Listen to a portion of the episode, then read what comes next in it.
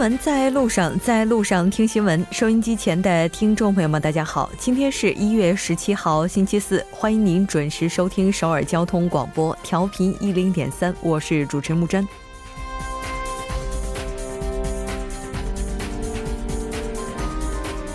昨天晚上亚洲杯 C 组比赛，韩国队对中国队的这场比赛聚焦了两国球迷的关注。在多项数据落后的情况下，中国队以二比零败北。已经过去的恐韩症似乎并未远去，在整体实力上，中国队依然有很多需要迎头赶上的地方。目前两国都已晋级十六强，接下来的晋级之路将更加激烈。没有世界杯的二零一九这个冬天，希望亚洲杯能够带给球迷温暖，带给球员成长。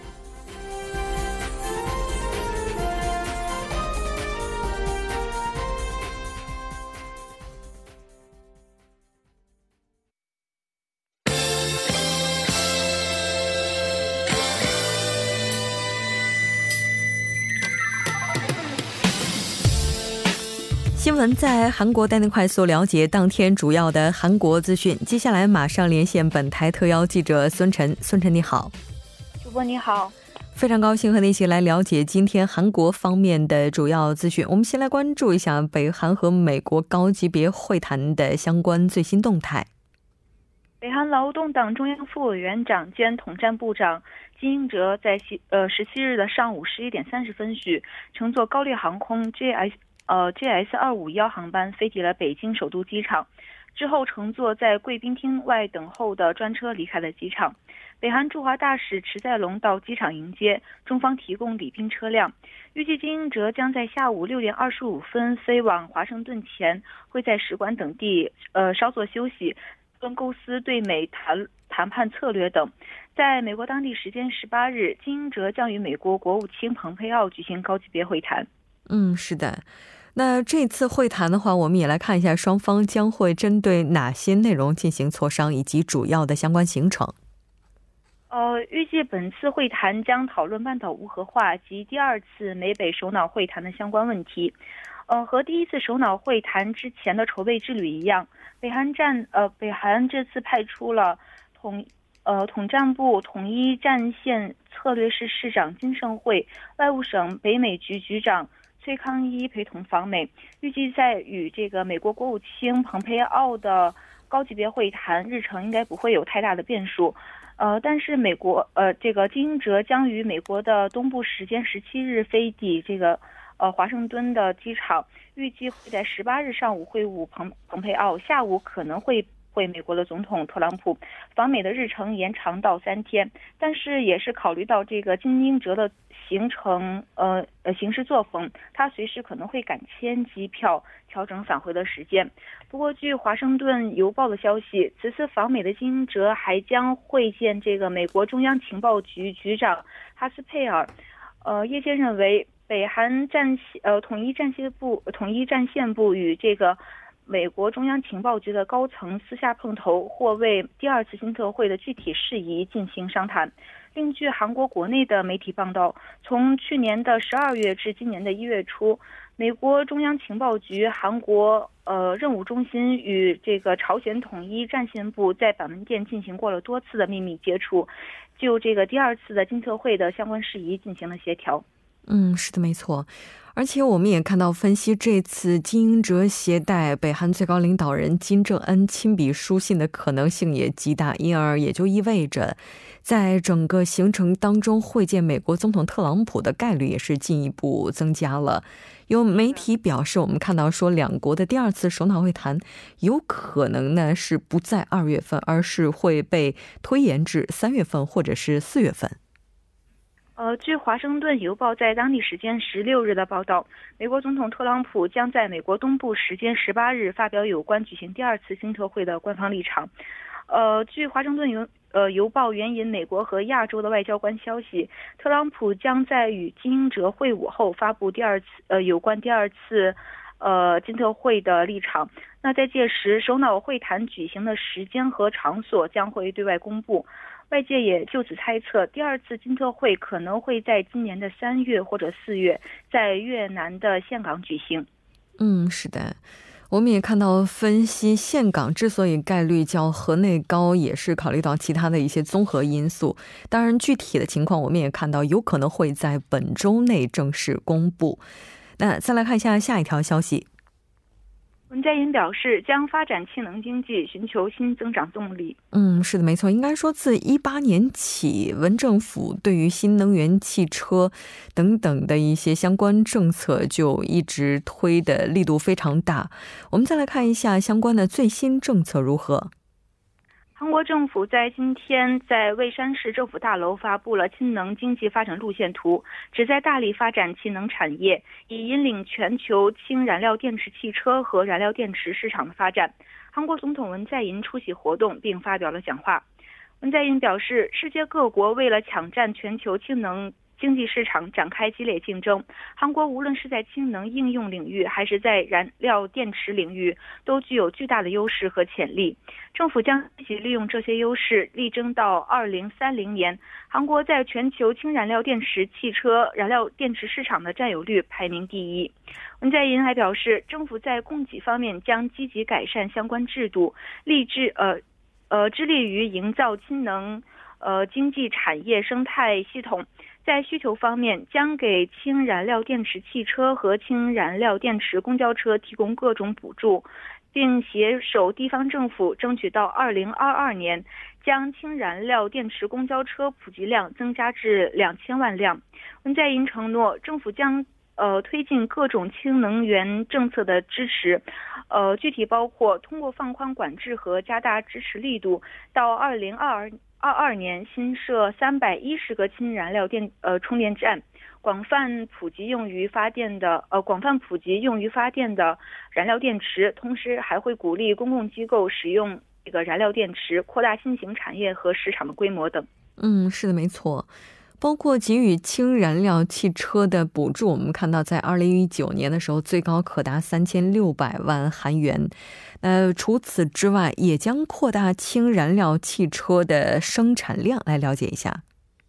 政府去年八月把这个氢能产业定为了三大战略投资战呃这个领域之一，因此在这个综合一百多名专家的意见和研究分析结果后，制定了该路线图。根据该呃路线图呢，政府计划到二零四零年，氢燃料电池汽车的累计产量由目前的两千余辆增至六百二十万辆。氢燃料电池汽车充电站从现在的十四个增至一千二百个。在氢燃料电池汽车方面，政府还计划到二零四零年分阶段生产六百二十辆氢燃料电池汽车。嗯，是的。除此之外，也将建成年产十万辆的商业量产体系。啊，没错，政府将争取在这个年底前，在国内普及四千辆以上氢燃料电池。呃，汽车到二零二五年打造，呃，年产量达十万辆的生产体系。那届时，氢燃料电池的汽车售价有望降至目前的一半，为三千万韩元，约合人民币是十八点九万元左右。政府还计划在公交领域普及氢燃料电池汽车，力争到二零四零年普及四万辆氢燃料电池公交车。嗯，是的，没错。当然，在这个过程当中，那因为作为一种新兴的事物，肯定会遭遇各种波折。怎么样去保障它的经济效益及投资的不稳定性呢？呃，政府方面认为，如果该路线图能够这个顺利得到落实，到二零四零年可能会创造这个四十三万亿韩元的年附加值和四十三个呃和四十二个工作岗位。但是鉴于氢产业发展尚属于初期阶段，再加上加上韩国拥有这个世界一流的。燃呃氢燃料汽车和燃料电池相关技术，氢能经济有望成为拉动创新增长的重要工呃重要动力。嗯，是的，没错。除此之外，我们也看到韩国政府是决定在一九年的时候新建一千两百个充电电桩以及四十六个氢燃料汽车的相关补充能源设施。这条关注到这儿，我们再来看一下下一条消息。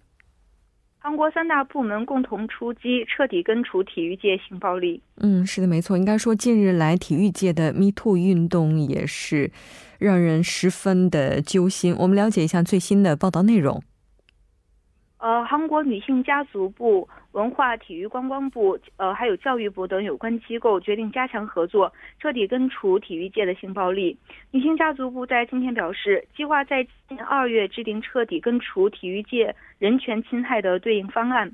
女性家族部、文体部、教育部三个部门的次官以及局长级人士将组成协调组，加大保护性暴力受害者的正当权益。与此同时，截至三月份，有关部门还将商讨对六点三万名运动员进行调查的方案。此次调查不仅包括女性，还包括男性。那据悉，文这个女性家族部、文体部还有人权委将共同协商展开调查，并将调查的结果交给警方。嗯，是的。那对于接受到举报之后，在审议之前，包括处罚决定出台之前，受害者和加害者不能分离这个部分，该如何去完善呢？那对此呢，文这个文体部体育局的呃局长吴荣宇回答称，将商讨制定有关该部分的方案。呃，女性家族部将为这个体育团体提供防止性暴力再发生的商谈服务，并与文体部一同邀请专家。呃，实施预防性暴力的教育。文体部今后还将制定长期的体育界革新方案。呃，此外，女性家族部还将彻底呃，还将彻查这个性暴力申报中心目前所存在的问题。嗯，是的，没错。当然，我们同时也看到，女性家庭部等也表示，从对策的出台到整个的实施，依然还是有很长的一段路要走。非常感谢孙晨记者带来今天的这一期连线，我们下期再见。再见。接下来关注一下这一时段的路况、交通以及天气信息。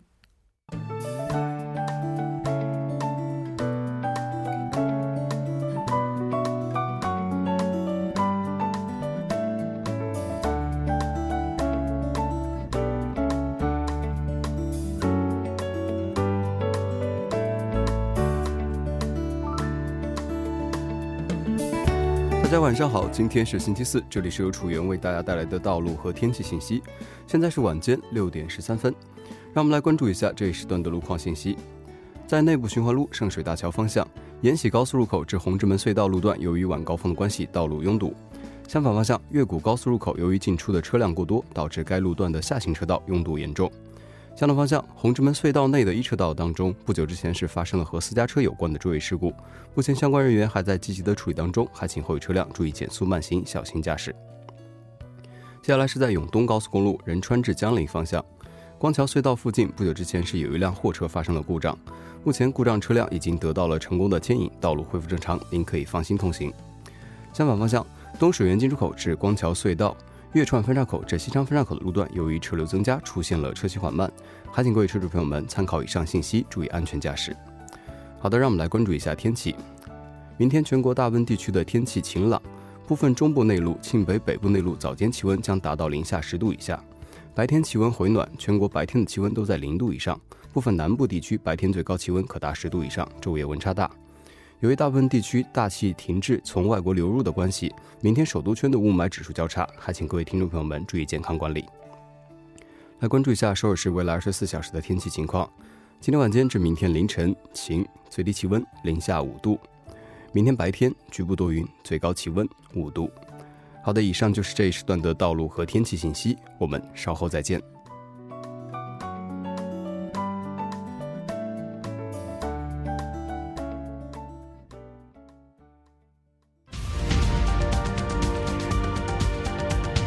聚焦热门字符，洞察新闻背后，全方位解读当前时事。新闻字符，聚焦热门字符，解读新闻背后。接下来马上请出栏目嘉宾一月，一月你好，你好，主播，大家晚上好。非常高兴和您一起来了解今天的新闻字符。我们先来看一下字符是什么。对，今天和大家聊的这个话题呢，是跟就是说，可能开车的人应该要多留意的一点啊，就是说酒驾法案实施一个月。嗯，是的，嗯。其实提到禁止酒驾的法案，应该大家都会想到一个人的名字吧，就是尹昌浩、尹昌虎。对，那我们也音译了一下，就这个尹昌浩，因为为什么呢？就是说，这个这个法案出台的一个很大的原因呢，也是因为这个尹昌浩的事件，所以这个法律呢，也叫做在我们在这个韩语资料里面，就是说在韩韩国语的新闻当中呢，也叫做尹昌浩法。嗯，对，就跟金英兰法一样，是因为这个人而设立的这样的一个法案。那为什么会以他的名字命名呢？是因为在过去的这个一八年的九月二十五日，釜山海云台的人行横道上，在那天呢，是他和其他的朋友，就是说很自然的在过马路的时候，就是很不幸的被完全这个酒驾状态的司机这个驾驶的车撞上了，然后造成了脑死亡。那最终呢，是被夺去了一个非常非常年轻的生命啊！他其实才二十二三岁，二十出头这样，当时是休学服兵役的一个军人，所以你想想，就是在休假期间，这个一条这么年轻的生命说没就没了。那他的这个事故呢？也是让韩国社会可以说是重新意识到了，哎，原来这个酒驾致死啊，并不是一个意外，而是一个杀人的行为。那所以后来呢，就是为了加强对这些酒后驾驶的司机，特别是造成他人死亡司机的这样的一个处罚，那经过国会的通过，我们才有了今天的这个尹昌浩法。嗯，对。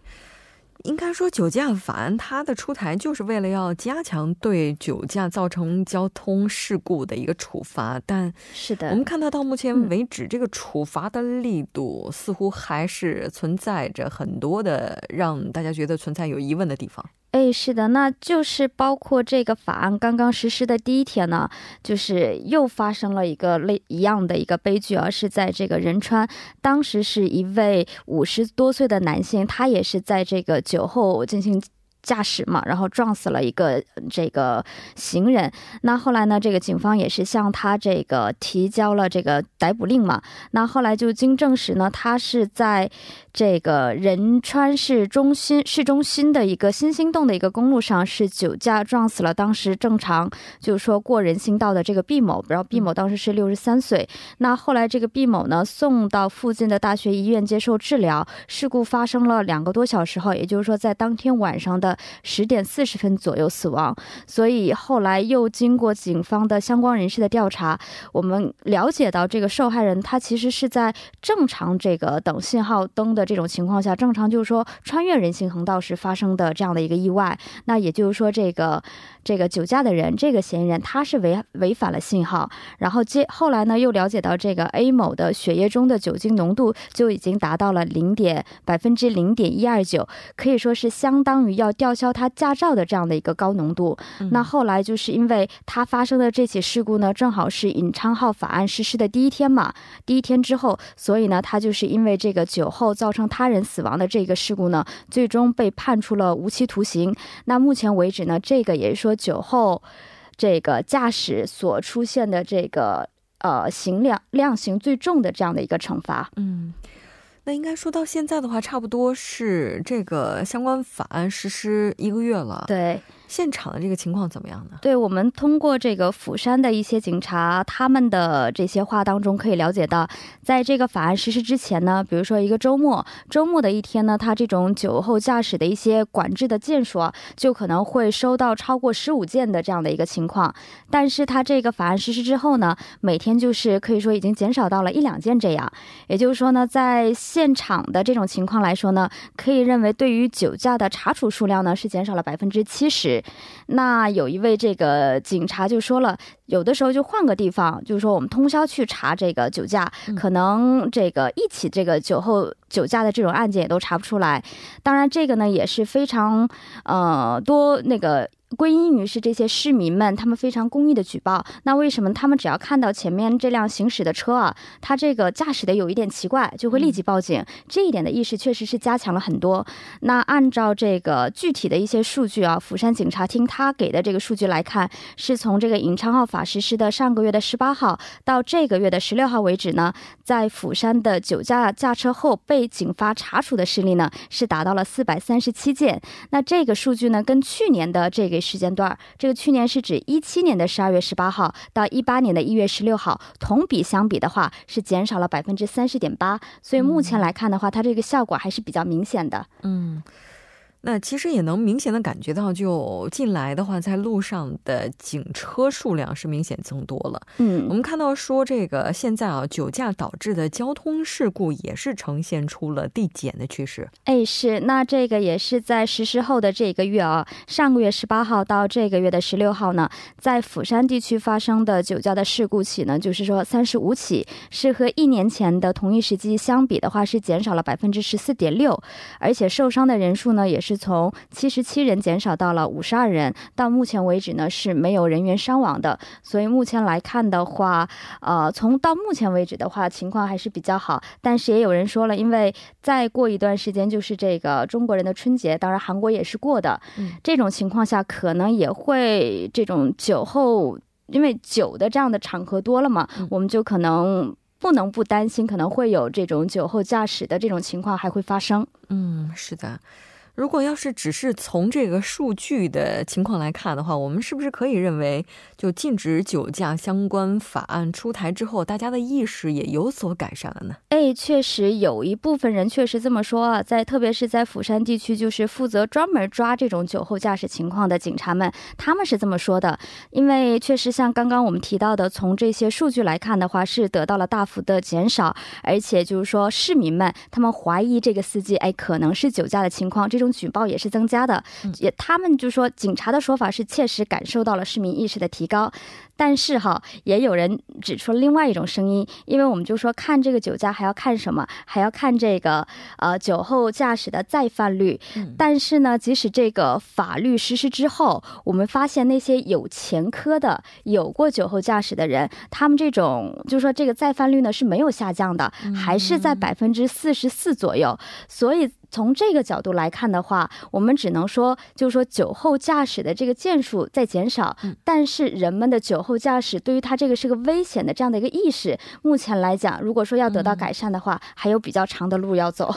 对，没错。除此之外，我们在这里也是提醒大家，如果您是和饮酒者同行的话，一定要制止对方驾驶。非常感谢尹月，我们下期再见。好的，我们下期再见。稍后为您带来今天的他说。新闻在路上，在路上听新闻。您的点赞，您的回馈，是对我们最大的鼓励与支持。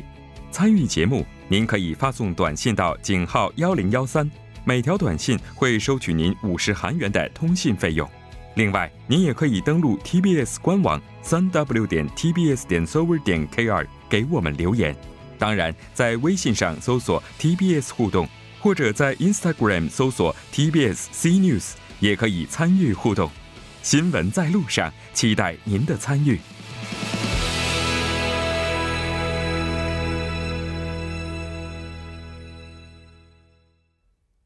好的，欢迎回来听他说评舆论内外。接下来马上连线我们的特邀嘉宾，来自首尔迪吉特尔大学的郑明书教授。郑教授，你好。主持人你好，听众朋友大家好，我是首尔迪吉特尔大学中国学系郑明书。非常高兴和您一起来了解今天的他说。我们先来看一下今天您带来的语录是什么。好的，지난해하반기부터뇌사자장기기증이급격히줄고있어장기기증외에는생명을유지할별다른방법이없는환자와보호자들이발을동동거리고있다中文是从去年下半期开始，脑死者的器官捐献明显减少，除了器官移植外，没有别的方法的患者和家属紧张心急的只跺。 呃，只跺脚。那么这句话呢，是屏东西高大医院器官移植中心负责人接受《韩国日报》采访时说的话。嗯，是的。那我们今天也借这个机会来了解一下近几年器官捐赠在韩国相关的这个数字的情况。好的，最近五年下来呢，韩国脑死者的器官捐献数量变化是这样的。二零一四年的时候是四百四十六件，二零一五年是五百零一件，二零一六年是五百七十三件，二零一四年到二零一六年之间呈现增长趋势，二零一五年的时候呢突破了五百件，可是到了二零一八年则降到了四百四十九件。在韩国呢，以一千啊两千零一呃就是二零一三年为标准，脑死者的器官捐献比率是每平均一百万名捐献给八点四四名，那么。我们看其他国家，呃，比方说西班牙是平均一百万名捐献给三十五点一二名，美国是二十五点九九，英国是二十点七七名。那么刚提到韩国是八点四四名，本来就和国外相比呢差距很大，再加上最近韩国国内脑死者的器官捐献急速减少，提高了这个没有移植器官的患者死亡比率。根据疾病管理本部的资料呢，二零一七年在韩国国内器官移植手术等待者呢已经达到了三万四千四百二十三名。嗯，是的。那现在的话，应该说脑死亡者器官捐赠，包括器官移植这个相关手续的数据是在不断下降的。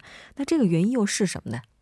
是这个专家表示呢，脑死亡者呢器官捐献急剧下降的最大原因就是从去年二月份开始实施的《生命维持医疗决定法》。那么专家表示呢，由于生命决呃生命维持医疗决定法的实施呢，可以对晚期疾病或是临死之前的患者中断这个心腹心肺复苏、人工呼吸器、血液透析，然后注射抗。艾剂等的医疗行为，因为如此呢，脑脑死亡者减少了，可是呢，却给这个器官的捐献带来了不利的影响。根据保健福祉部呃呃的资料呢，就是根据呃呃自自从相关法令实施后呢，中断生命维持医疗的患者一共有三万两千两百二十一名。嗯，是的。那也就是说，目前在器官移植方面捐赠的数量是没有办法去满足需求者的数量。那我们来看一下医疗界对于这样的一个现状有怎样的建议。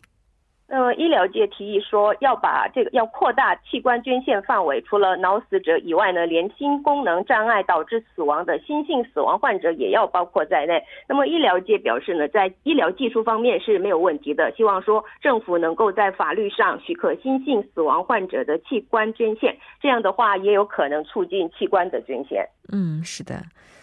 那未来的话，如果这个问题比较严重的话，可能会出现什么样的一些问题呢？呃，患者没有，如果是患者没有办法接受器官移植手术的话呢，有可能到海外，就是国外去做非法器官移植手术。这样的话呢，会给国家和社会带来严重的问题。然后呢，器官捐献不只是个人问题，专家表示呢，希望以国家的层面来解决问题才可以。嗯，是的，没错。器官捐献，这其实，在亚洲国家文化当中，身体发肤受之父母，其实做出这样一个决定，也许并不是一件容易的事情。但如果有一天真的当自己的生命可以在其他人的身上以另外一种形式存在的话，这也可能会是另外的一种幸福吧。这可能也是器官捐献所倡导的。非常感谢郑教授，我们下期再见。谢谢。那在半点过后马上回来。